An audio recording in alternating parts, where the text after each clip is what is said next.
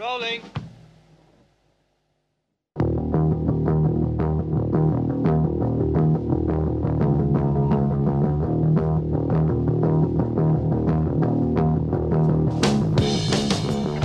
Welcome to another episode of Steve's Speed Shop brought to you by Warranty Wise. Is your car out of warranty? Is it about to fall out of warranty? Well, that could be a worry, couldn't it? But worry no more. Instead, get yourself to warrantywise.co.uk and they will give you a quote for a shiny new warranty, an unbeatable quote today.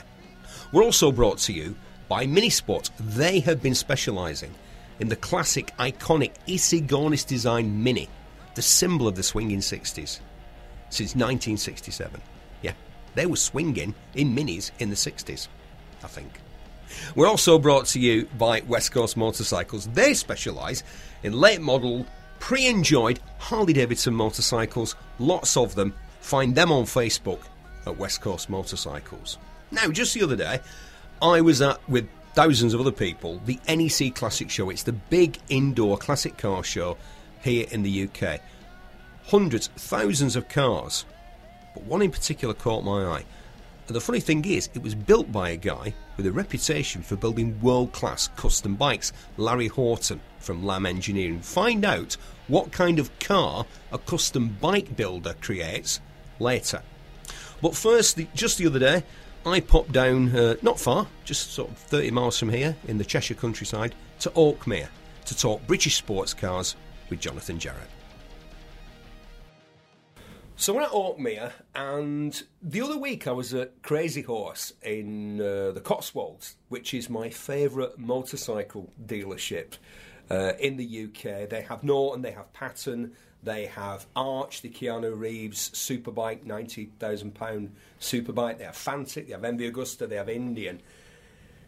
At risk of embarrassing uh, Jonathan here, who's a friend of mine, this is my favourite car dealership. They've got Caterham, they've got Lotus, and they've got Morgan. Three fine British marques. Yeah, I think I think we're uh, we're very lucky, Steve, in that uh, sort of the holy trinity for for us three uh, three British sports car marques who are still going, and not just going, but to be fair, going from strength to strength at the moment. New models coming out from all of them, um, and I think a really bright future uh, for all three brands. Well, that's what I was talking about when I was at Crazy Horse, because those marques 30 years ago, 25, 30 years ago, you'd think they were dead and buried. Indian, MV Agusta, Fantic, no, they'd gone. And it's not that long ago that the likes of Lotus and Morgan were struggling and Caterham were. Well, the cars now are amazing. Let's talk about the cars. Yeah, Uh, three cars really have caught my attention.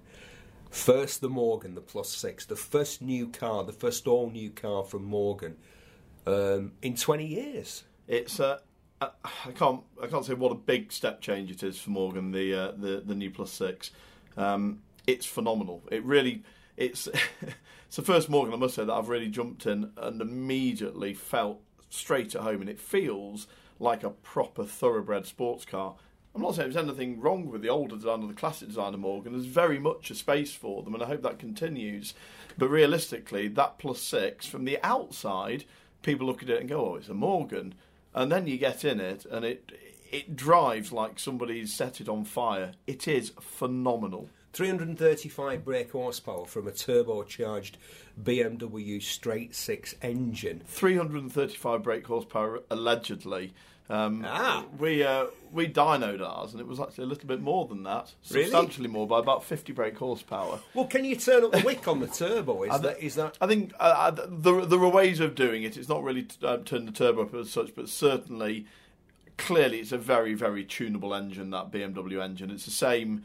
It's the same running gear that's in the new um, in the new Toyota Supra, um, and I know certainly one or two of those that are already running at sort of 600 brake horsepower. So Yeah, but the Supra traditionally is a car that will will take three, four times the amount of horsepower as supplied by the Yeah. manufacturer and Yeah. just keep going. Unlike a, a hand built British sports cars. Jonathan, these are real sports cars. I have a bit of a problem today with people calling Mercedes and Porsche and Aston Martin cars sports cars. They, they, I think of a sports car as a Morgan or a Caterham, a car where the top comes off and it's a bit drafty and it's traditional and it looks as though there's a set of golf clubs in the boot and you might be off to. Uh, you might be off to do a bit of a, a twisty sprint or something like that. A car which could be driven to work during the week and used in some sort of some form of motorsport at the weekend. A sports car. I think if uh, dare we go uh, as far as to say seat of the pants driving still, and I think um, for me, I look, I'm absolutely with you. Nobody can knock the quality and the engineering nowadays of the of the latest Porsches. Uh, and the Mercedes and, and what have you. The phenomenal. absolutely. But But, they're they're, not- almost too phenomenal. They're not sports cars. They, I think they've lost a certain amount of that, uh, I say, seat of the pants driving, the feeling that you get in the car and you are absolutely connected to it. I'm not going to tell you that our some of our sports cars, even as a new car, might have a little rattle or a squeak here because they are hand built, thoroughbred British sports cars. But that's what makes them come alive. The fact that you actually have to be, you're not just involved in the drive of that car, you are the driver of that car. Well, are you? Because I mean, you've got the three wheeler downstairs, the one with the uh, S&S engine in it. the S and S, the American-made V-twin engine, um, just like the JAP or the Matchless thousand cc V-twin that used to be in a Morgan pre-war. yeah. Um, the heritage. I mean, people talk about continuation cars, whether it's a, a Jaguar or an Aston Martin. That three wheeler Morgan down there in the showroom, that brand new, unregistered three wheeler Morgan, Yep. is the very definition of a of a continuation car. Absolutely, it is. And again, um, the car was uh, the, the first three wheeler, um, if you like, the recreation came out in 2011, and since then it has it's evolved. But fundamentally, it, it still holds so true to those original three wheelers. Mrs. Berry loves that car. well, so she should. Mrs. Berry should have one of those cars. I know where I know where you can buy one. dear, very reasonable. To, you've got to be the biggest, the biggest Morgan dealer in the world now. Well. I think uh, I mean, there are a number of importers um, and exporters, of course, around the world who might have a, a, a big area. I think as a, as a single dealership now in the UK, but certainly in the UK, we sell more Morgans, more new Morgans in the UK than any other dealership. And I would say we are probably close, as I say, as a single dealership, as as, as selling probably some one of the one one of the dealers who sell the most in the world. Yeah, I think that's a fair a fair point and something you know we're very passionate about them. Yeah, but Johnny, that was always the pub fact, wasn't it? That that people who had an interest in cars, but perhaps not the same level of interest that chaps like us have. Yeah, obsession. I mean. Yeah, obsession's a good word. Ridiculous, bankrupting obsession. Um, they would tell you in a pub, oh, yeah, the Morgan. Oh, there's a six year waiting list for them. And if they don't like you, they won't sell you a car. That was the thing that people, because they're made by hand, you see, by by the grandsons of Absolutely. the. Uh, uh, well, they still it, are. it still remains true to today. yeah, but is there that crazy waiting list that everyone used to tell you about? In There, there isn't, to be fair. I mean, at, at one time, uh, like like everybody, Morgan as a company has had to has had to grow up, has had to streamline and improve their processes for building the the, the cars. Um, and there are some there, there, there are some real um, improvements in the way that the cars are built, which do save them a lot of time. So no, you can realistically.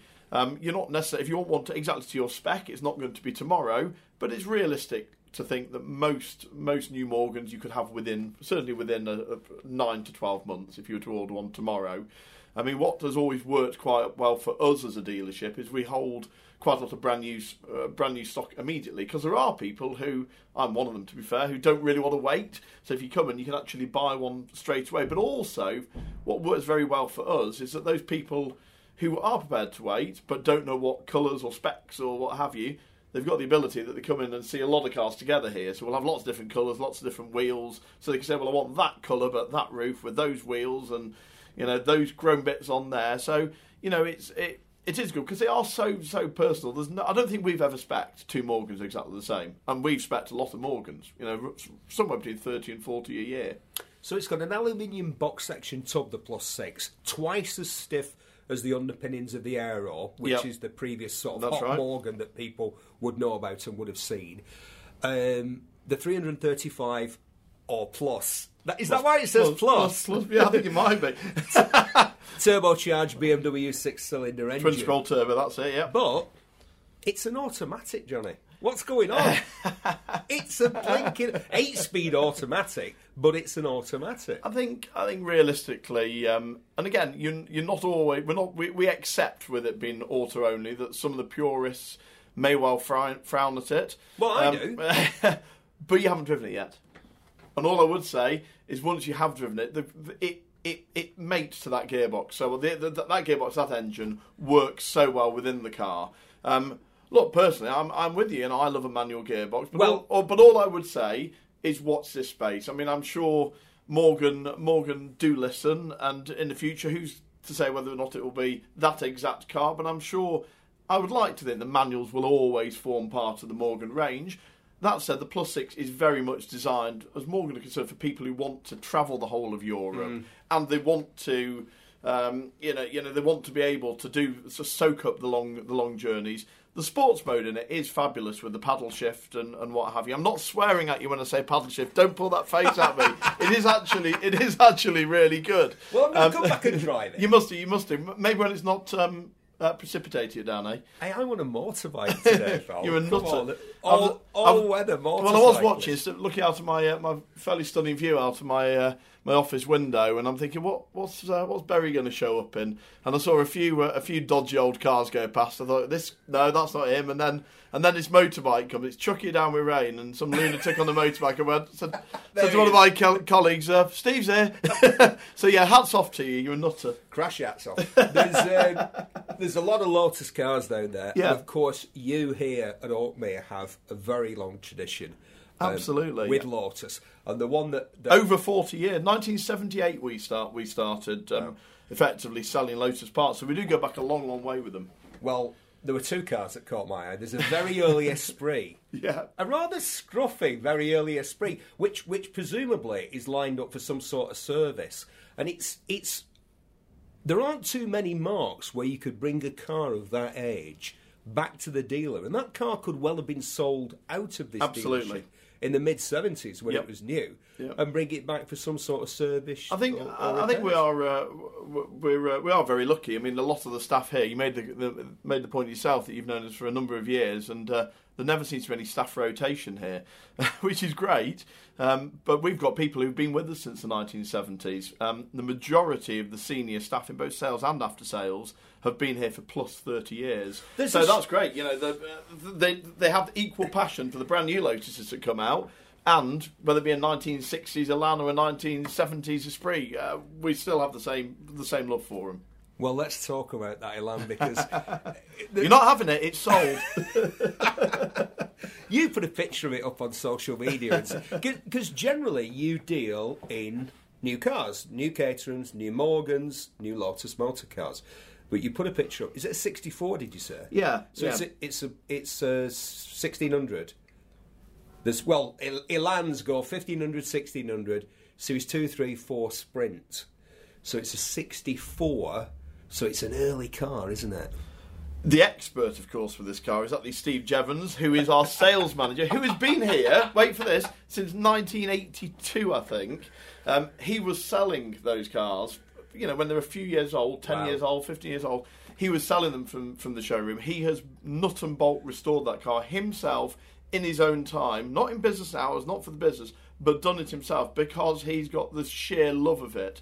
He's actually done four of them, so he's a nutter. Not only does he work here every day of the week and most weekends, he then goes home in the evening and spends spends all his all his hours mucking about with lotuses again. It's crazy. So either he really loves them or he really doesn't like his wife. but that is, to be fair, if you have anybody looking for one of those uh, those Elans, um, he's now. He's, I think he's done four of them now, and all of them have been to that standard. They're like a new car.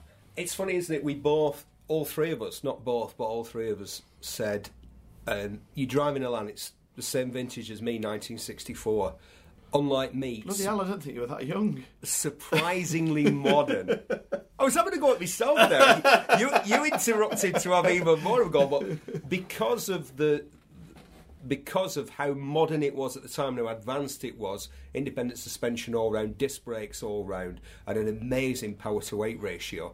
Not only does it look great, it's it more than keeps up with modern It feels fresh to drive. You forget. I mean, because we don't see, we don't, obviously don't get that many of them in. If we do get them in, we will sell them. I mean, we've sold within the last six weeks. We've actually sold three Elans. wow. So you know, not, we do not the front wheel drive. Uh, no, no, God, no, no, um, no, not, not not those ones. Um, the um, uh, no, we've sold three of the original lads, and honestly, some of them have been in a very usable condition, not concourse condition by any means, but usable daily drivers.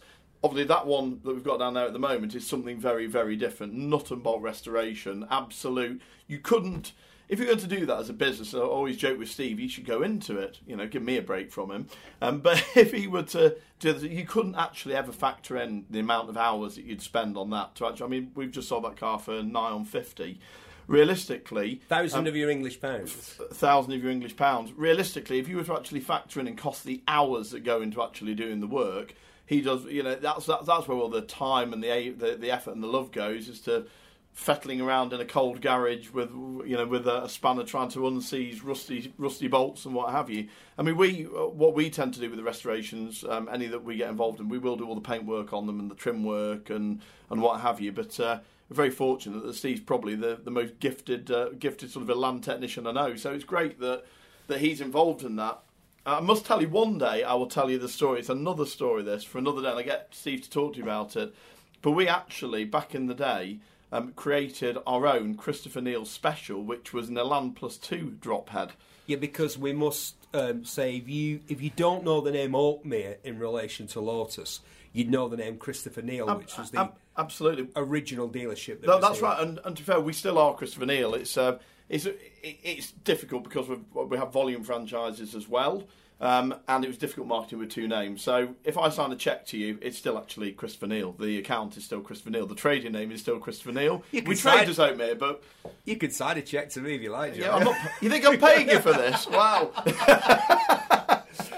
I'm going to ask you something of a difficult question now, and it is quite contentious in this world. Was an Elan ever as nice as that one? I don't think it was. I don't think Lotus made them to that standard. It's think- just. It's, think- have we come to expect that? Is because because we can achieve that standard of finish on the bodywork, on the wheels, on the bright work, on the upholstery. Should we? It is. A, it, I guess it is a difficult one. That I think you you are dead right. The expectation of people now, even looking at a classic car, is they want new car shut lines. They want new car. I've, have I ever seen in an Elan that the doors fit as well as they fit in that one? No, I haven't, because normally they sit proud on one side or the the gap's not quite right. Um, but I guess like anything, when you're building them in a reasonable number, you've got to get them built and get them out. The beauty with something like that, that somebody's spending, they're doing it out of, to be fair, out of love more than anything, is you can afford to, you can afford to get it absolutely 100%. But you're dead right; they weren't ever quite as good as that when they came out of the factory. Uh, you know, that's hats off to the quality of the build. But Yeah. yeah, I think we are. We, we are all a lot more uh, a lot more demanding in relation to our expectations with the cars, and I guess rightly so because there is so much choice now. Speaking of having a lot of choice, let's talk about the Caterhams. Oh yeah, Tell me what's what's that device that you've got in the Oh, corner of the showroom? it's an evil device for anybody who, uh, if, if, you do, if you don't want to spend money, don't come and play with it. So we've got a uh, we've got a new. Uh, it's called the Caterham Configurator, and it effectively enables you in incredible high, incredibly high resolution to create the Caterham of your dreams in our showroom. so you step into a kind of almost like a virtual world, a really. virtual world of Caterham, Oh, just brilliant. and you can, in the blink of an eye, see your car with whatever wheels, Absolutely. in whatever colour. With whatever stripes, and the stripes can be a different colour to the car, and then the pin stripes on the stripes can be a different colour to the stripes and the car, and then the lettering in the stripes within the pin stripes can be a different colour. You can go on forever. Realistically, we have um, we've wasted far too many hours when it's been quiet specking the ideal car, and it's so good. And I think the the mark for us is if we've ordered a car for stock now, the imagery that comes off this new configurator system, this, this new Caterham configurator, the imagery that comes off it is so good that if we've ordered a car for stock, we will use the imagery off the configurator to show to, to, before the car arrives. Say this is the car that's coming. It is that good, And but it- it is dangerous. and it shows the car um, in 360, it doesn't just show a profile, a profile front and rear. You can move You can see, around you can see shadow, and my over, people are bored of me talking about this because I'm obsessed with it. I- Um, I- but but you but you look down the bonnet of a Caterham. It's the same with the Morgans, to be fair. That when they imprint, effectively when they're, they're putting the louvers into the bonnet, as they're putting the louvers in, of course it's an aluminium panel. So what it will do is ever so slightly deform the aluminium round the louver. So you will see um, breaks in the light. You'll see slight indentation around the louver. Um, it picks it up. The configurator is so good that it picks up those little imperfections in the light. You can see the flick of the metallic paint. And my favourite tool with it, so as you specking your car with a customer and they're looking at it and uh, yes, they're thinking, oh, that's pretty, that's pretty special. As you sit back, you leave it 30 seconds. And it goes into a beautiful 3D flyover of the car. It zooms in, it, and you can see people just sitting there, just bowled over. I think the really, really clever thing about that for me is that uh, I had a great example yesterday. I had a customer come in to specify his new car. One of Britain's greatest Olympians. Maybe one of uh, Britain's greatest Olympians. We should mention Sir Chris Remember- Hoy. was- he is one of. Our, how many gold medals did he win? Was it five? or 300, I think it might be six. I don't know. He's, he, he's won more medals than he has Caterham races. I hope he's listening to this. um, but no, Chris is a, Chris is a really uh, a really big um, advocate for Caterham. He's been uh, he's he's been racing for the past three years now with Caterham. Um, he's been a customer of ours a long time, and we made the intro to Caterham, and I think we're, uh, we're fairly fairly chuffed. I think he is too that we we, we did that. But uh, So what does what does a guy like Sir Chris, who's as you say been racing? I think a lot of people know of his interest in motor racing and his ability Yeah. as a as a as a racing driver. What does he spec in a road car? What's what's he looking for? Well, I think You can tell us. I, I think I think I think realistically, again, it's um, Chris is very much into um, into his race car. He obviously loves it, and his Caterham road car pretty much emanates that. It's a very very similar car, if I'm honest with you. Um, the race car is specifically for racing.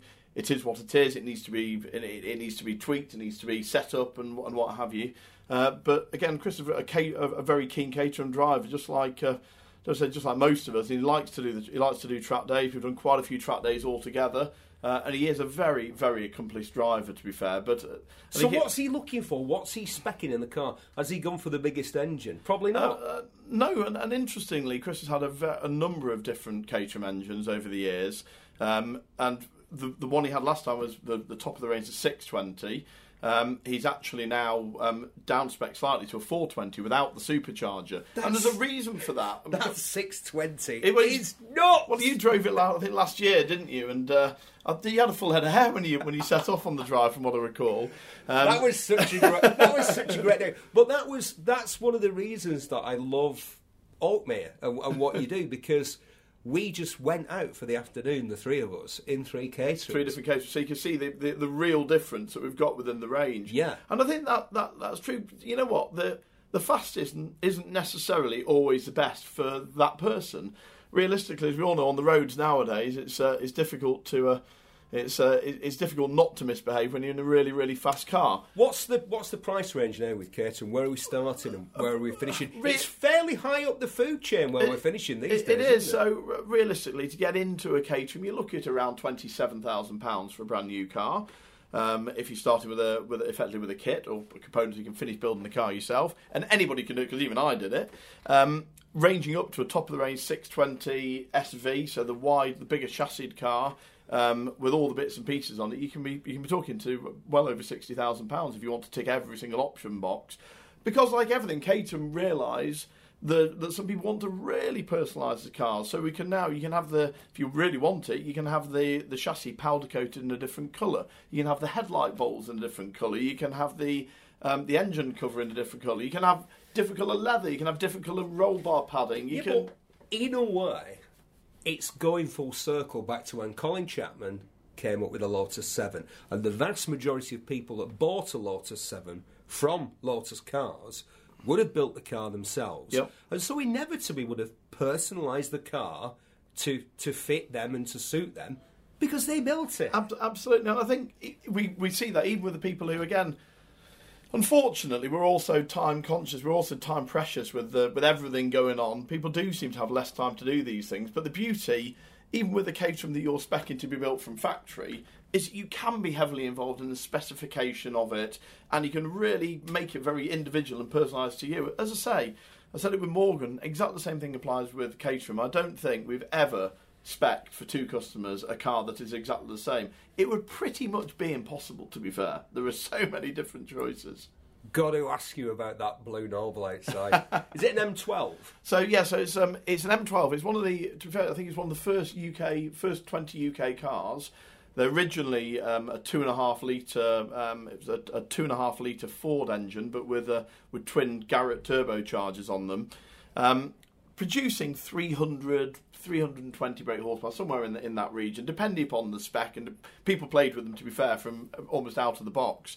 Um, they kept developing. They then went to a three litre, bigger turbochargers, and culminating in the M400 that was over 400 brake horsepower. Mm. What um, happened to Noble? What happened to Noble? Yeah. Well, the the company the company still exists, but again, I think the the trading advantage and the, the, the glory days of Noble were when they were building the cars in South Africa, and I think, to quite frankly, the, the labour and the exchange rate all kind of worked in their favour, and that, unfortunately, it was fairly short lived. That I but enjoy, I enjoy driving them every. Them, they are mega. I mean, we were we were a Noble dealer for a long time back in the day, um, and they were just at the time. I remember that there was nothing, uh, there was there was nothing that touched them. I had a we had a, an M400, a pearl, pearlescent black one, as a demonstrator. And I remember we were doing a track day at Oulton Park, and I lived the furthest away from work. And at the time, uh, it was agreed that I'd be the one to put some miles on it because we needed to do a running in service before we took it on track. So I had to slum it for two weeks, uh, commuting uh, commuting sort of 40 miles a day in a Noble. It was horrendous. Not, but the the love, the noise, the, the, the the sheer kind of stature of the car. Still, I think even now you look at you look at them now. Well, and they still look mega. It still looks a really special thing. There, there is proper recognition of the talents of many of the greats of the British automotive industry, whether it's Issigonis or Chapman or Peter Stevens or Ian Callum. The one outside, why is it so pristine? Why is it so immaculate? Uh, They're real drivers' cars. I would imagine a lot of them got that, heavy uh, use. Uh, that one ridiculously actually belonged, as I understand it. Again, it, we've traced a little bit of its history back so that one came in part exchange, I think, for a brand new Lotus Exige. Um, so from one crazy quick car to another one, but it came in part exchange. And the guy who'd owned it originally had actually worked in the Noble trim shop. So he was. It was his own. It was his own baby. So it had very much been mollycoddled from from from birth. Um, the next guy who had it is a guy who sold it to us. Um, he's done everything to it. So it's gone back to a lot of the people who, who were involved with Noble originally who might not still be there um, have set up branch off companies. That has always been looked after in, in, in, in its impeccable order. The really unusual thing about that car, which we know, is it's never been on a track. That wow. tells you something. And um, again, um, that's dare I say it, a lot of they are so quick. The ones that have been on track usually at some point will uh, we'll leave come, the track. We'll leave the track, come a cropper, and they um, uh, they're not necessarily the cheapest or easiest things to, to fix. That one won't hang around here, will it? Uh, no. Uh, well, again, that one's been so specially. It ha- it's had so much done to it. It's a very very special car that. So it's probably that one's around about. It's had a lot of the M400 modifications done on it. Um, it's probably closer to 380, 390 brake horsepower that car as it sits there.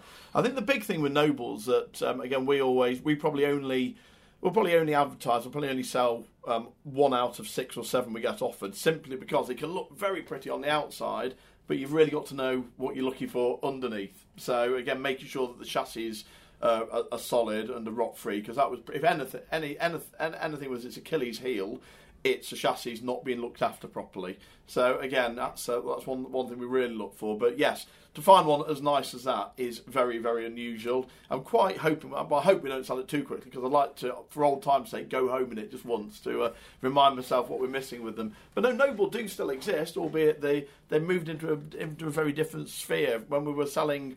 Noble um, Noble M12s back in the day at 50, 60, 70,000 pounds I think the very latest Nobles are closer to three hundred thousand pounds. They're in wow. real hyper, you know, supercar territory. Yeah. Um, and I think they're sold in small small number. If, if I'm honest, compared to we were selling them in, in good numbers back in the day. We were probably we as a dealership were probably selling ten to twelve of them a year, which is a reasonable number for something as as low volume. But have Lotus not taken their customer? The customer for the for the Noble, what fifteen years ago is now a Lotus buyer. Yeah. Well, I think um, I think Noble couldn't maintain the price the, the the price point they were at.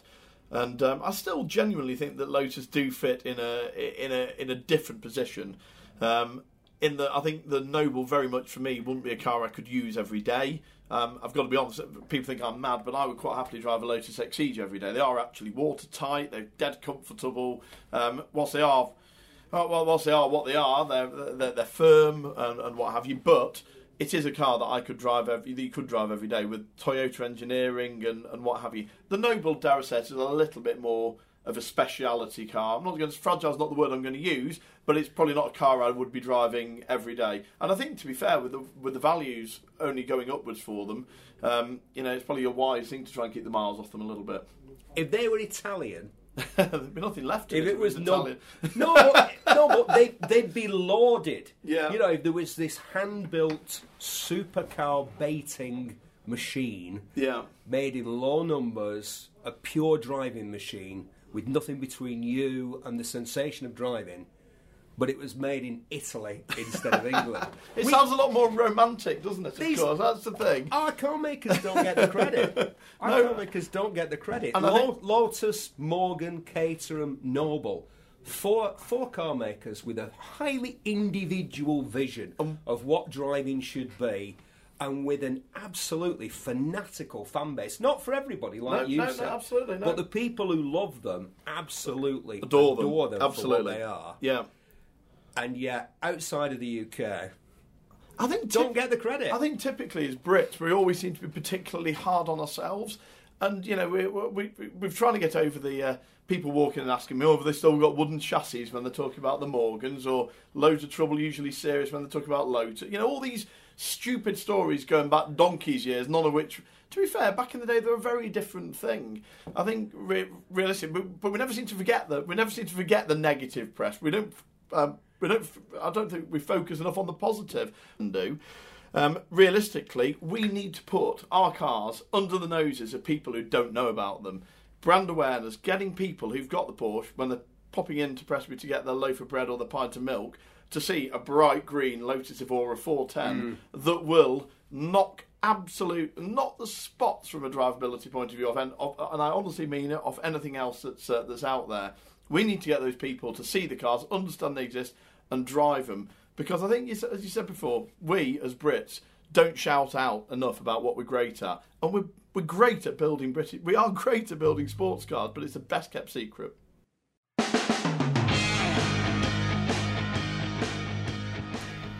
You're listening to Steve's Speed Shop, brought to you by Warranty Wise. The NEC Classic Show is the big one here in the UK. I look forward to it every year, not just for the cars, but for the people.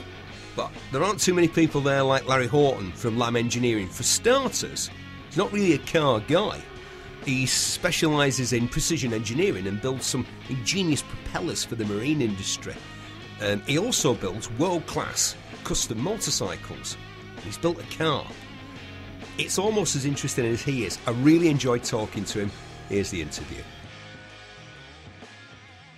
So, so what is this? I, I think I first saw this at, um, at Bicester Heritage. It was just popping its nose. It's a very uh, well formed nose at one of the garages there, and I noticed the the ram on the front. Yeah, yeah. And I thought, whose symbol is that? But it's your symbol, isn't it? Lamb Engineering. Um, yeah, it, it was done by a guy called Gareth Knowles. Um, he's a fairly famous sculptor. Makes no money, but he's, he's, he's um, quite well known in the in the sculptor world. Um, he, he did it in clay first, made it in clay. He's a friend of mine. Um, then we um, made a silicon mould. Um, from that, uh, in the silicon mould, I had to go well because the the clay gets destroyed. And that was probably I don't know ten days work. And then um, we took a wax model, and then we got it investment cast. Um, and it came out first time, which is unusual in casting. So um, it's, it's sat on the front of the car, uh, and it, it, well, it was the last bit really. It finished it off. So uh, I always find myself almost inevitably on these shows that I do, opening myself up to potential embarrassment by trying to estimate the style or the period or the genre of car that I'm looking at. And I'm looking at this one, and just because we're on the radio, I'm going to say that it's like a, a single seater Indy racer or something like Yeah, that, yeah. but with strong hot rod styling elements. Yeah. Would that be kind of right? Yeah, yeah, totally. Um, I'm not saying it's easy to do a, a replica, but um, I wouldn't want to do a replica because it, I, I like to I like to go my own own path, but maybe um, use the history of, of, of motorcycling or Well, I was going to say you're a motorcycle well, man like me, yeah, and there's yeah. there's a bike just off to our right that we're going to talk about in a second. So you were telling me I'm not really a, a car guy, but this is an amazing machine. Single seater. It's got a ladder chassis, uh, wire wheels, and the engine. It's I can see I can see tube speedo. it. Is it a, is it a V6? I'm sorry.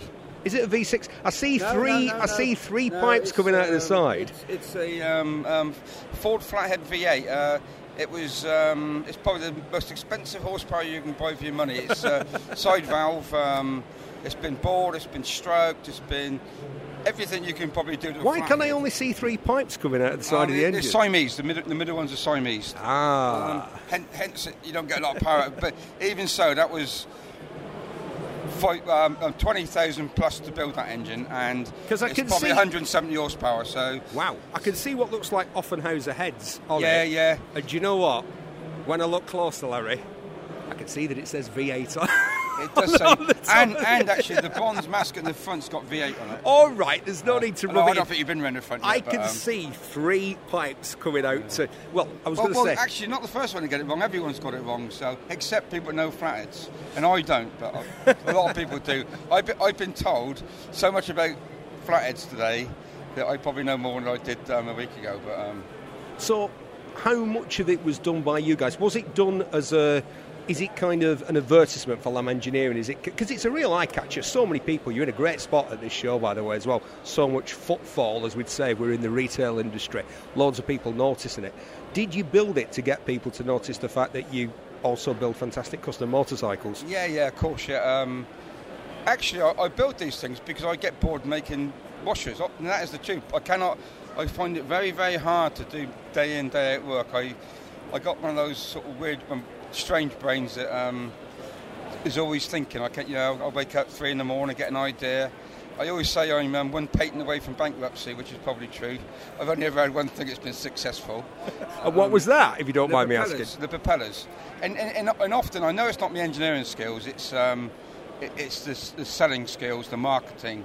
And engineers aren't very good at marketing, I'm afraid. No, the history of the automotive industry, whether it's on two wheels or four wheels, is scattered with the broken, uh, the broken minds and bodies of great men who could achieve fantastic things with their mind when it came to engineering, but could not give the stuff away.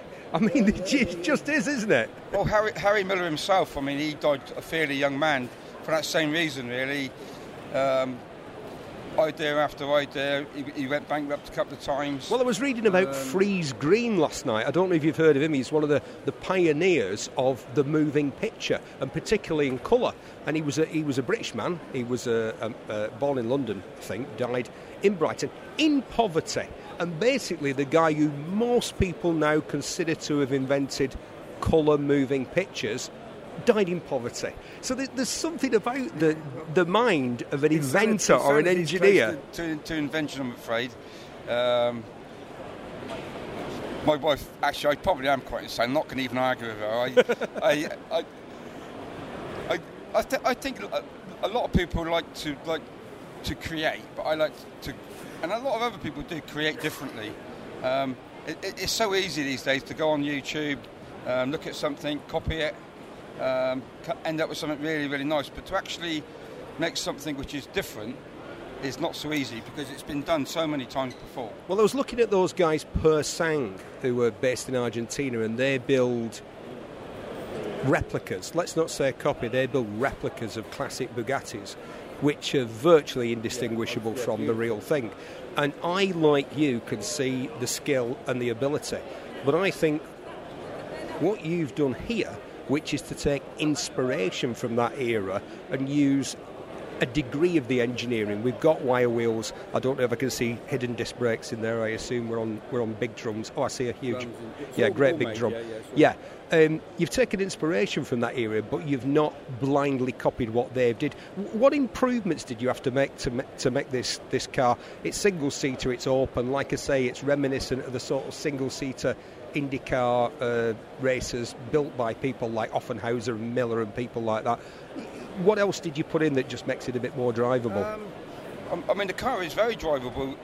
Probably what makes it um, a lot more drivable, maybe than the car then, is is the brakes, the, the, the really big drums. Um, and they look and, like, with, with, respect, and please don't take this the wrong way, they look like you made them rather than you salvaged them off a fire truck or something. Yeah, you got yeah, them off a big commercial vehicle of that made. era. Yeah, yeah, the brakes were made. They use um, um, Ford Transit shoes. Uh, I think they're about 12 inch. So, so the biggest shoes I could find, basically. Um, but I, th- I, think in those days, I mean, when you was racing on a track, you didn't need brakes anywhere. I mean, this car is on the road. Um, so brakes are fairly important. And, and, and, another thing which makes it really drivable is the um, is the gearbox. It's a modern gearbox, a T5 gearbox. So five-speed gearbox, I can be doing 70 and, probably ticking over at 1,000 RPM. So it's probably really good on field as well. We're indoors at the biggest indoor classic car show in the UK at the NEC, which is quite rightly in Birmingham because, of course, the West Midlands was the heartland of the British car and motorcycle industry. It'd be wrong if this show was in London. It's in Birmingham where it should be. We can't fire it up, but I would imagine is there any form is there any form of noise suppression? Because all I can see is is basically stubby shorties coming out of the side of the engine, only a few inches. It, it, it would be so wrong to put any silencers on it. The, the sound is absolutely marvellous. And not only that, I um, deaf as a post, and it's not the cars, the motorcycles. um, so I, I, don't worry about it. I mean, if you're going to worry about noise, you know, you don't need a car like this anyway, or so, a motorbike. So how would you? Can I ask you? You can you can uh, tell me as much or as little about this as you care to. How do you get round um, sort of single-use approval and MLT and stuff like that? Because I can see, for starters, uh, the wheels aren't enclosed at all. You've got no noise suppression. Uh, there's no seat belts. it's, is there a part of a car here from a period where you didn't have to have those things? Um, I'm going to have to abstain, Your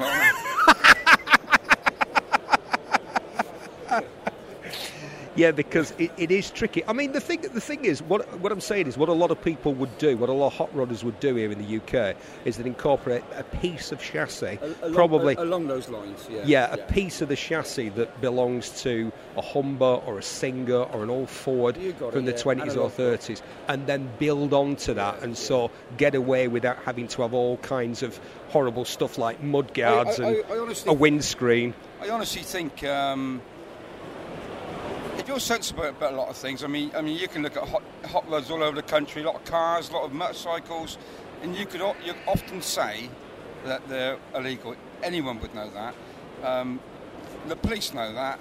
But long as, long as you drive responsibly um, and you, you, don't annoy other people, um, in your, in, in your, if, if the law cut down or, or clamp down on, on what thousands and thousands of people do, namely hot rods, that type of thing, um, it'd be sacrilege. It, well, it, it's, it's, it's, one of those grey areas, and, and, I can honestly say I've been riding motorcycles, custom motorcycles, building them for 20 years, and I've never been stopped once, and nearly every cop I ever meet puts his hand up.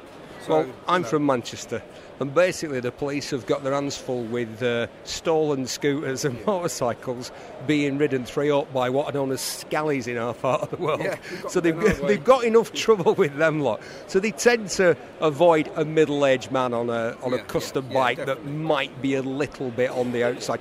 So we've got um, 170 horsepower uh, flathead V8 Ford. Yeah, yeah, Ford, Ford flathead. Um, it, it's it's probably a late. As I say, I'm not a, an engine man particularly, but it's um, almost certainly a block out of a um, French military gun from the 60s because the blocks are very, very thick, so you can bore them out larger than a, an earlier block. Um, you can you can do so much more to them, and this is probably about four and a half litres. Um, got a longer stroke, bigger bore, like I say, different cams. Like you say, though, flathead horsepower is the most expensive horsepower Yeah, you can yeah. buy. But it's also probably one of the nicest engines as well. It- The, the, sound from a flathead is, is it's a bit like an old airplane, really. You, you know, if you listen to an old airplane engine, you would know it was old, and, and it's the same as with a flathead, really. And to be honest, 170 horsepower would have been probably right for the day of this car, really. Um, So, what sort of carburation is it? Is it running? it's um, got twin um, Zeniths. Um, and, and again, I, you know, my, my idea was to put three on there, but um, the, the company that built the engine was a company called Royal, Royal Customs. They're world renowned for flatheads. He said, put two on it, you know. There are so many people, and I, I understand why, because it looks great. They'll Yeah, put yeah, like yeah. a six pack. They'll, they'll put as many carburetors as the engine allows. Listen, you're talking to the guy who put a 34 millimeter mag body Dell'Orto on an 80cc scooter. Yeah. Sounds like the sort of thing I would do, actually. It, the machine would lean over to one side on the stand because the, car, the carburetor stuck out so much. Guess what? It was over carbureted. So you haven't stuck. What would it have been originally? A two speed or a three speed? Um, it would have, I th- well, it would have certainly been a three speed. I'm almost certainly a three speed. Um, may, maybe on the tracks it might have even been a single speed. I don't know. Maybe they'd have got it running, rolling, and then just gone from there. But Well, yeah, they I just got them got 'em I'm not- rolling, I'm didn't not they? sure about that, but um, it, would have, it would have been it would have been no more than a three speed for sure. But you've put a five speed box out of uh, is it Ford or VW? Uh, um, it's a, I think it's a, it's not a T, it's not a T5 Volkswagen. It's a Oh, is it? T5 Borg Warner, I think it is. Right. Again, um, I was advised from um, Royal Customs on that because I don't know what a gearbox is to be honest. Well, I know what a gearbox is, but, but a, gearbox is a gearbox to me. So. Well, it's a fantastic looking machine, and it's certainly caught uh, a lot of people's attention here, especially when there are so many amazing cars to look at. Let's move on to ground that you and I are both happier on the motorcycle that sat next to it. Um, the Circus of Speed, and is that Malcolm Campbell? Yeah, um, on this side is. um, on, on on the far side's Malcolm Campbell, and on this side's um, Burt Munro. So I mean- basically they're both speed freaks, really, which probably most people in, in this show are speed freaks. They're all interested in speed, Pendine, all that sort of stuff, Bonneville. It, that again is a celebration of, of speed, but taking modern and old. I mean, it'd be easy just to put an old engine in that, but at the end of the day, people think it's an old bike, you know. Yes, Um, so you've used, uh, I built um, a cafe racer using it, the last of the carbureted Hinckley twins, which I think was 2006 2007, because I wanted to keep carburetors on it. I think Triumph do an amazing job, better than anybody else, even Yeah. Ducati, even Moto Guzzi, of, and even Harley, of making their new bikes look like their old bikes. The new Thruxton is a fantastic looking machine, hard to improve on. Um, so, what year? I see that it's a Hinckley Triumph engine, but what year? Actually, just going on, going back to that point you just said, um, one of the reasons I started building the car, I think Triumph are doing such a good job, and don't forget I've been doing custom bikes for 20 years, doing such a good job in the custom world that I'm thinking, I can't do no better than that. They are absolutely fantastic. A mate of mine has just bought one of those Thruxton 1200s, and he I've known him for 35 years, and he has modified every single motorcycle he's owned, and he's owned a lot of bikes, mainly European bikes, Guzzies, Harleys, Triumphs. I say Harleys European, but you know what I mean, not Japanese. Um, he said, "I'm not going to touch this thing. I'm leaving it exactly as it is." Um, actually, um, getting back to that engine, that engine's a 2010 um, fuel injected, uh, but we put it back to carbs. I was going to say, they look like carburetors. And it wasn't easy. Well, it was it was easy enough, but the only problem was um, to do the timing. You have got to take the case off, and then you take the case off, all the oil comes out. So we had to guess the timing, uh, take the case off, run it, um, try to figure out how far it was out, move it a little bit, do it again until we got to the right point. You know, it would have been easy to make a maybe make a dummy case so we could have set the timing, but it runs superb. It runs. I, I mean, I don't like fuel injection particularly. Saying that though. Um, it's great often because you can get a bike to run and modify it. You know, you can take the exhaust off often. You can do lots to the engine without having to worry about dyno in it and things like that. Well, let's talk about the, the frame and the, the swinging arm and the forks. Is, is that all your work? Yeah. Um, I always get carried away. That's the problem. the, the bike actually was was actually right off. Um, so the the rear wheel is the front wheel off the the smash up. Right. Um, so I tried to use all the, all the bits, and it was a low mileage, so the engine was really good condition anyway. Um, Yeah, but there's there's far fewer spokes in those wheels than there would have been on the on the original bike, isn't there? um, no, no, not on. Well, I don't know, but that's the front wheel from the smash it's the up bike. stock front wheel. Stock it front looks wheel. great on the back. Well, it it yeah. looks really period. Well, well, I just took. Well, look, I'm, not lucky, but I, I got so many bits of rubbish up top, so I just go and find out what's going to be what and put it on, see if it's going to work. The, the, the front one is a an eBay wheel, but I don't. I wouldn't know what. Don't it's know what it is. No, not a clue. the disc, Just like the look of it. the disc is a real small. Um, it's, it, they said it's of a drag bike, but I, I, all I do know is it doesn't work very well. That's what I do know. um, Because Because what have you got there? About 100 horsepower from that motor. Uh, yeah, probably 18, 19, I don't know, but yeah, um, enough. Enough, for, yeah. It's plenty, A- isn't it? a- Actually, the bike rides brilliantly, believe it or not. It's really nice. And when you get on it, it's, you actually feel like you're riding a 1920s bike. I love 20s bikes. Yeah, yeah, well, yeah, well. Yeah. Can't afford one, Uh, yeah. but I love them. But you've the thing about a 20s bike is you've got to. Um, I'm trying to think of the first bike that really felt that I rode that felt like a modern motorcycle. And I think it's a Triumph Speed Twin, and maybe the BMWs of that era, an original Triumph Speed Twin. It felt like. It felt like you could make, you could change your mind. Do, do you know what I mean? It was the first bike where you could say, "No, I'm going to go in that direction," or "I'm going to stop." Whereas bikes before that, it's almost like you had to give them a, few, no matter what it was, no matter how big the engine, you had to give it notice before you did anything, before you changed gear, before you changed direction. And 20s bikes are great as long as you don't try and ride them like modern motorcycles, because if you do, you will come unstuck. Yeah, yeah, I tend to agree with that, but I, I think um, like where Triumph have been really smart, I think a lot of manufacturers are, have been trying to sort of follow suit. Is um, you don't need power anymore for the modern. I mean, I mean, I, I, you know, I, I, I was um, had a um, license at 17, and it was all about power, power, power. We, used to, we always used to go along at 150, 160 or flat out on a bit of road, you know. But now you know that if you do that, you're going to end up locked away. um, so, so The other thing is, here's the other thing as well. People film themselves doing it. Why do they do know, that? I know, Do you know what I've never had? I've had loads of cameras on me, and the reason I've had cameras on the side of my helmet or on the bike or strapped to my person is because we were making a TV show. I'm not wearing a camera when I'm riding a. I'm not ending up with somebody going, "Could we see the footage, please?" Oh, oh, there you Well, are, if, Mr. if Berry. acc- if you have an accident, I mean, they're probably not like to see that. But if you have an accident or, or daft enough, like some people do, is put it on YouTube. You know, you could, it, it, it, well, people are stupid, aren't they? I'll tell you what I did about 10 years ago. Like you, I had always wanted whatever was the fastest. I'd had FZR 1000s, Blackbirds, Hayabusas, a couple of VMAXs, whatever was an MV Agusta Brutale, whatever was 140 horsepower plus, which isn't that much these days, I wanted it. I've been banned twice, once for a year, once for six months. I got a phone. I got a visit from a, the police, uh, and I'm, I'm, I'll deny this. It was a long. It was quite a while ago. It's ten years ago, and they said I had a blackbird at the time, and the policeman said, Still talking about bikes now, I take it. "Yeah." hey, you watch it. We can't talk. That'll be edited out. That bit.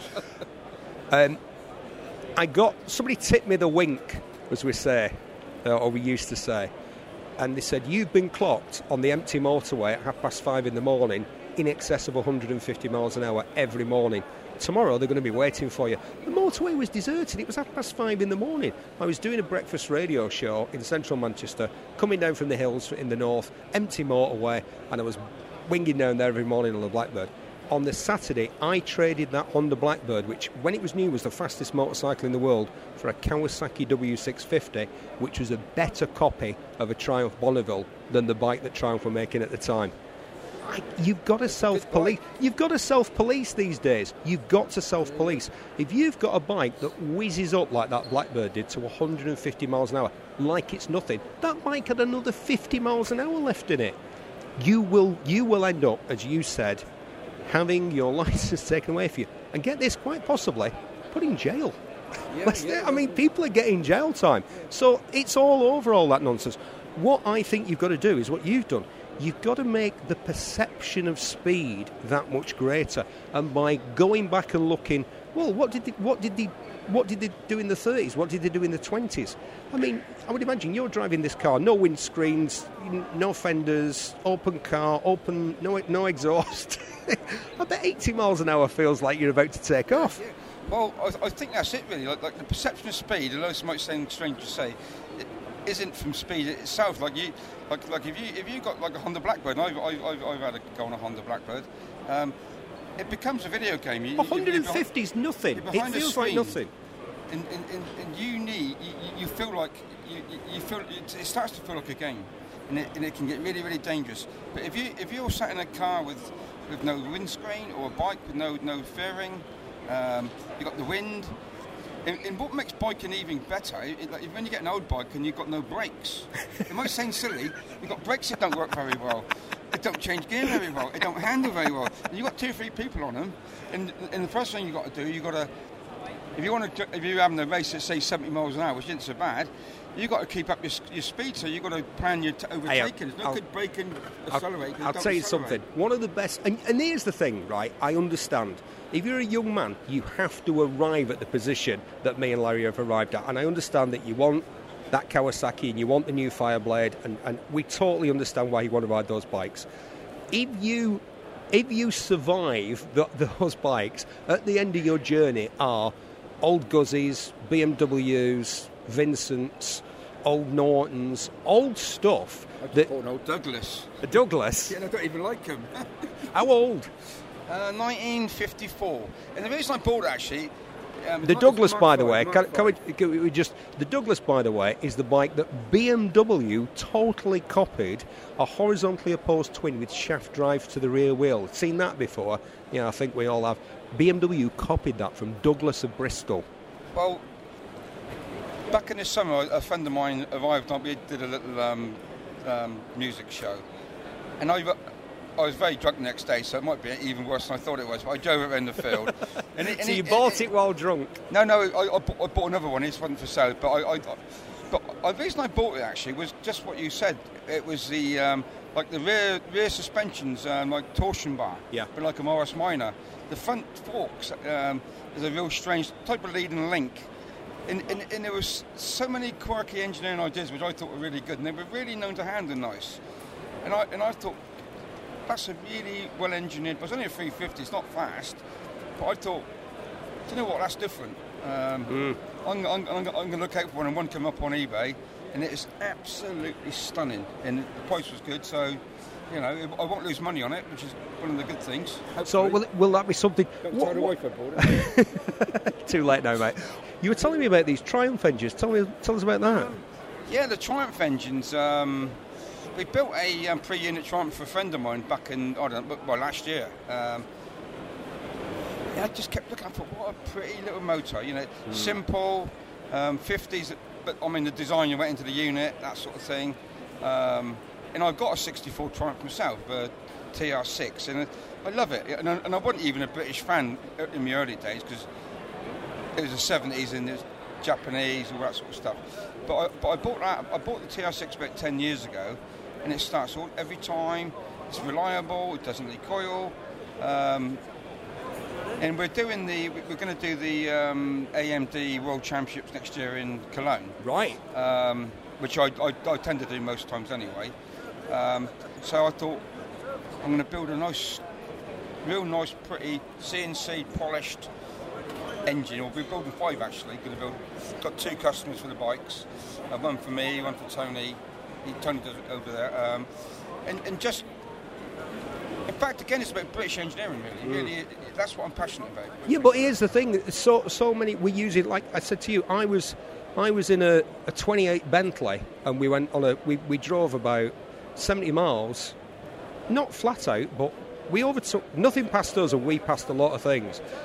W.O. Bentley, even though he made his cars to last, I don't think he would have realised that in 90 years' time, four people would be travelling at three figure speeds on the open highway.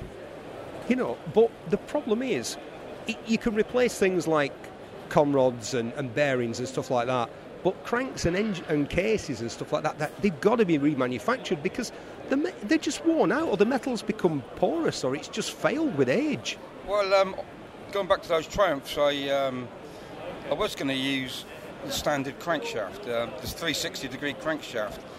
But the more I got into it, I, I mean, again, you, you, it's, it's, only hearsay, but um, in the modern Triumph, use a 270 degree crank. So I've now started making my own cranks out of EN40 um, steel, so we're getting nitrided, and it's all about being smooth. So then we're going to make have to make our 270 degree cams.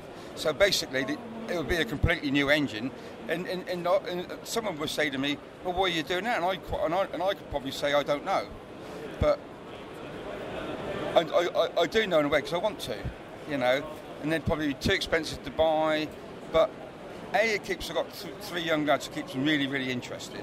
And one one of the lads, he, he could go and work for any company in, in the country, in the world probably. He's top top lad, like can do anything. And the only way I'm going to keep him is to keep him interested in motorsport because that's what his thing is. So obviously he loves what I do, um, and he's he's bought because we're, we're all old, old buggers in our place. We're not, you know, he, he, he can do all the SolidWorks, all the computers. I, I can do a circuit stamp, but nothing like he can. And he can he can he can draw. He can. I get an idea, and I can see my ideas in my head. I'm quite fortunate there, but um, like, Jordan, can you just draw this? Can you just do this? Go, yeah, yeah, that's what I want. Or, or, or not, and then he can modify it a bit, and I can see it on the screen. So I'm trying to bring in the old and new, and, and maybe, in, well, hopefully next October I'm going to sort of semi-retire, and um, probably come into work every day and just build motorbikes again. But I mean, you know. everybody I know's got a small engineering company or a small motorsport concern, or they restore cars or motorcycles, or they build racing machinery, and he's allegedly retired he's there at the shop virtually every single day, annoying the hell out of the people that are supposed to be doing the work. Oh yeah. Um, I, I, mean, to be honest, we. I've never actually done it for money. I'm not a rich man, but I, I do. I don't know I anybody. I, do. I, don't know anybody who's been successful who has done it for money. I think, and I've seen a lot of people come into this business thinking they were going to make money and lose a lot of money. There's there's so much work. There's so much work in this. How do you work? You know, if you charge an actual hourly rate, like say you were a, a Ford main dealer or you you're in the selling commercial vans for Mercedes or Renault or something like that. If you did what they did and just charged an hourly rate, you'd, you'd have no customers. No, no. Well, exactly. Um, and that's why we didn't have a customer for this, really. So, um, but but but you, are so right. I mean, I would love to build a car for, for a wealthy guy um, um, you know, and we're really, really, you know, we, we would give them more than they're paying for. But the problem is, is that, is that when you work to a budget, you end up maybe building a car to a budget. Like to me, people say, "How do you make something so nice?" And I said, "It's dead easy. I have a scrap bin over there." And I said, "When, when there's something I don't like, or Tony doesn't like, or well, that's Tony does all the sheet metal work. I mean, the amount of things he throws away." And I go, "How's that bin coming on, Tone? Go in the script and have a look." You know, and yeah. it's the same with a lot of my stuff you know, I go. Well, this is it. This is it. I think one of the big things now is continuation cars. So there's the Lister Knobbly continuation. Jaguar did those XKSS continuations. Aston Martin have just released the DB4 GT Zagato continuation. Um, the Aston, you have to buy that and the Super Superleggera. You pay six million pounds for the pair. And people, and it's not even street legal, by the way. They're not street legal. Well, I think the DBS might be street legal, but the DB4 isn't street legal. So you're giving three million pounds for a car that isn't street legal, but it's got an ascribed value. People have said this car is worth three million pounds, and then you take it from there. With a one-off like this, how on earth do you value it? I mean, I can see the work. I can see the work. Anybody can see the work that's gone into it. It's beautifully designed. It's beautifully made and crafted. It's a one-off would you not rather have something like this than something that other people have got? I think I would. Well, it's fantastic. The bike's beautiful. I look forward to can seeing. I, can, yeah. Can I, just, can I just show you the speedo a minute? Yeah. This is a this is a one-off. We're just going to move around to the to look into the cockpit, and it's b- beautiful really? workmanship. it's a Nixie Tube Speedo. Uh, that's a Nixie Tube Speedo. The um, the tubes are from a MiG fighter from 19 well 50s, um, and it's, it's, there's a pickup on the gearbox. And, and, a, and a Nixie tube is basically uh, well, they look it, like it valves on, a, on a, radio valve. Yeah. it's got filaments in there, one to ten. Um, and they're out of a MiG jet fighter. Yeah, MiG jet fighter. that is one of the coolest things I think I've ever seen in my whole life.